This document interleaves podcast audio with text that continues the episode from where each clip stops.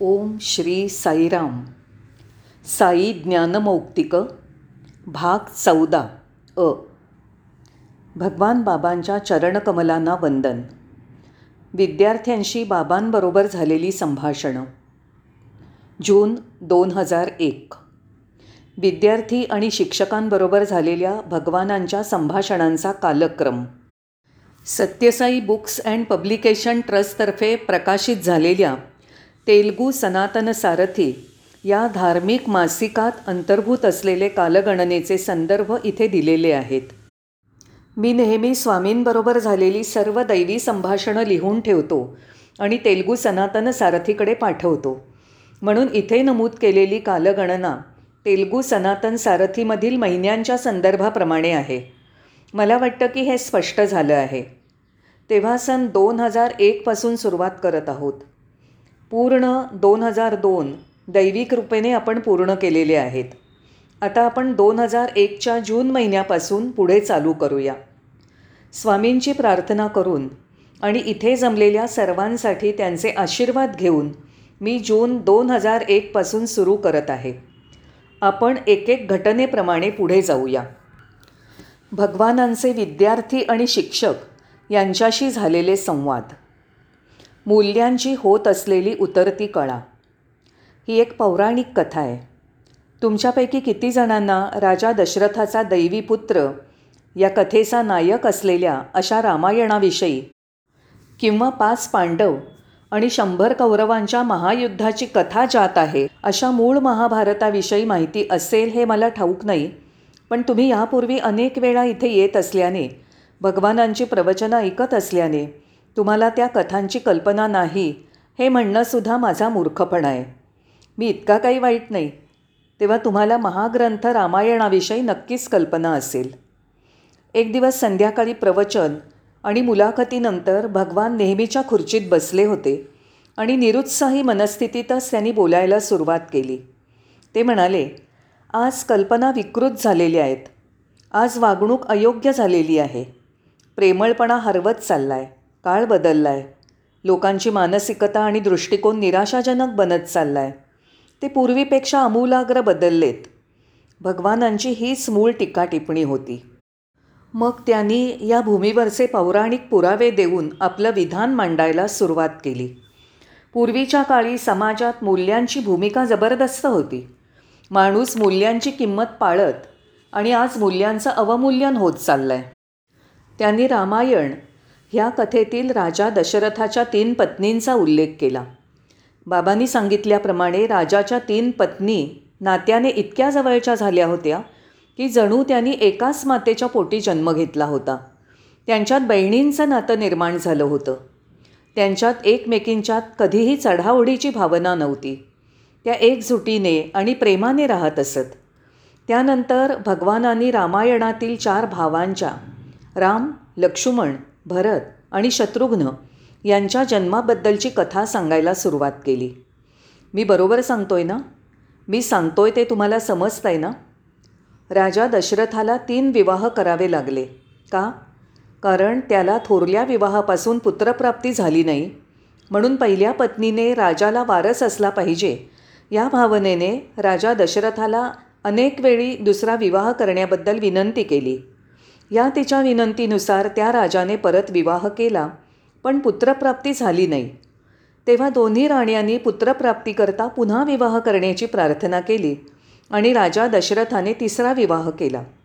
अशा तऱ्हेने राजाला तीन राण्या कराव्या लागल्या. पहिल्या पत्नीचं नाव कौसल्या दुसरीचं सुमित्रा आणि सर्वात धाकटीचं कैकई अशी त्यांची नावं होती. अजूनही त्याला पुत्रप्राप्ती न झाल्याने तो वैफल्यग्रस्त झाला. तेव्हा त्याचे गुरु वसिष्ठ ऋषींनी त्याला एक याग करायला सांगितलं. परमेश्वर प्रसन्न होऊन त्याला मुलं होतील असा आशीर्वादही दिला. म्हणून राजा दशरथाने आपल्या तीनही राण्यांसमवेत गुरु वसिष्ठांनी सांगितल्याप्रमाणे याग केला. अशी ही गोष्ट आहे. त्या यज्ञामधून अग्निदेवता प्रगट झाली. त्यांनी त्यांच्याबरोबर सुवर्णपात्रातून तांदुळाची खीर म्हणजेच पायस आणलं होतं. तुम्हाला पायस म्हणजे काय माहिती आहे का? तुमच्या शिर्यासारखंच असतं. मग अग्निदेव म्हणाले हे राजन तुझ्या तीनही राण्यांनी ह्या पायसाचे तीन सारखे भाग करून प्रत्येकीने आज रात्री एक एक भाग सेवन करावा. त्यामुळे त्यांना संतानप्राप्ती होईल. या आशीर्वादानंतर अग्निदेव अंतर्धान पावले. श्रीरामाचा जन्म. त्यानंतर राजा दशरथाने तीन पात्र मागवली. आणि त्या पायसाचे तीन सारखे भाग केले. मग त्याने तीन राण्यांना बोलावलं आणि पुत्रप्राप्तीसाठी प्रार्थनेचा विशिष्ट शब्द उच्चारत खाली न सांडता ते पायसम खायला सांगितलं. होय तीनही राण्यांनी आपापले केस धुतले आणि तेव्हा काय घडलं? की दुसरी पत्नी सुमित्रा ही केस धुतल्यानंतर राजवाड्यावरच्या सज्जात गेली. तिने ते पायसाचं भांडं कठड्यावर ठेवलं आणि केस वाळवू लागली. तेव्हा तिच्या मनात एक विचार चमकला तो असा. हे बघा जर ज्येष्ठ राणी असलेल्या कौसल्येला पुत्र झाला की तो राजा होईल. आणि जर धाकटी राणी कैकईला पुत्र झाला तर विवाहप्रसंगी राजाने तिला दिलेल्या वचनाप्रमाणे तो राजा होईल. काहीही झालं तरी मी माझा हक्क गमावेन. मला मुलं झाली तर त्यांना पहिल्या किंवा तिसऱ्या राणीच्या मुलांची सेवा करावी लागेल. माझ्या मुलाला कधीही राज्यपद मिळणार नाही. असा विचार तिच्या मनात आला आणि तेवढ्यात एक गरुड उडत आला. तिथे असलेले पायसाचं सुवर्णपात्र उचलून घेऊन उडून गेला. तेव्हा सुमित्रा घाबरून गेली.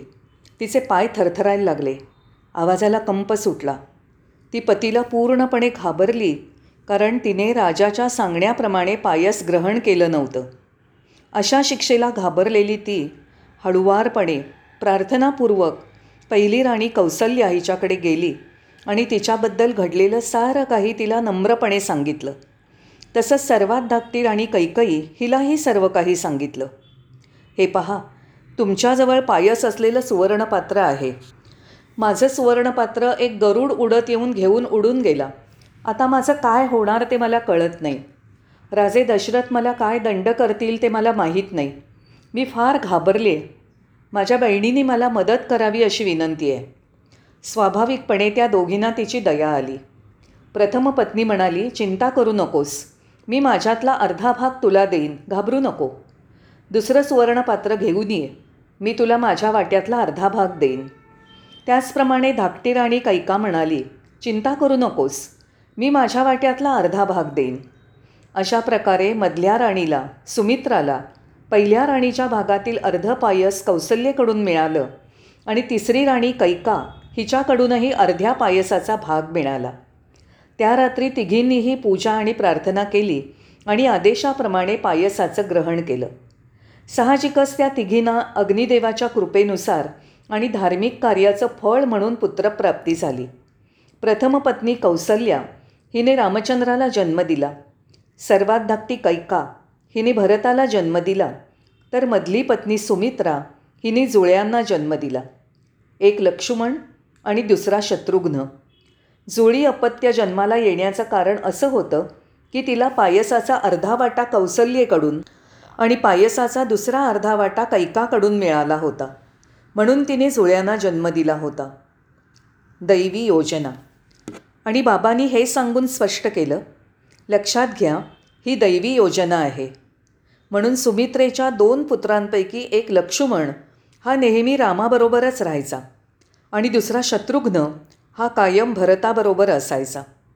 कौसल्येकडून मिळालेला अर्धा भाग लक्ष्मणाच्या जन्माने फलित झाला म्हणून लक्ष्मण नेहमी रामाच्या सान्निध्यात असायचा.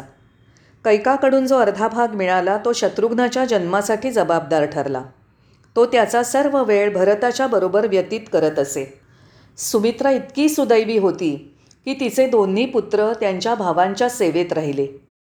भगवानांनी असंही स्पष्ट करून म्हटलं तुम्हाला असं प्रेम दिसून येईल का जे इतक्या जवळकीचं सहानुभूतीचं आणि राण्यांमधील समंजसपणाचं होतं त्या तिघीही राजपत्नी होत्या. त्या कधीही एकमेकींशी भांडल्या नाहीत. त्या पूर्णत एकोप्याने आणि अगदी मिळून मिसळून राहिल्या.